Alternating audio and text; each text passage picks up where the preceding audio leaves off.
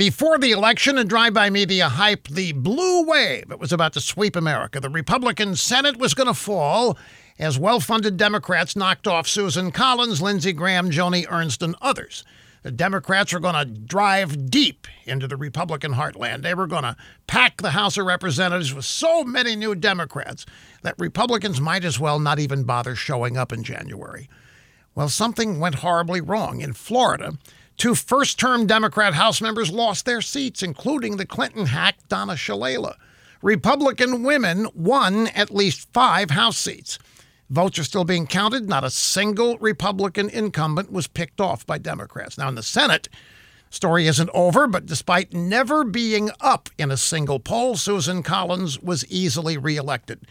Lindsey Graham, badly outspent, won his seat. Joni Ernst won hers. And in Alabama, Republicans picked up a Senate seat with Tommy Tuberville. So the polls were wrong again. And the worst polls were those put out by media outlets. The pundits were wrong again. More African American and Hispanics voted Republican than in sixty years. More Republican women were elected. So there wasn't a blue wave. There was never going to be a blue wave. The truth is, you can't count on the media for the truth about anything anymore.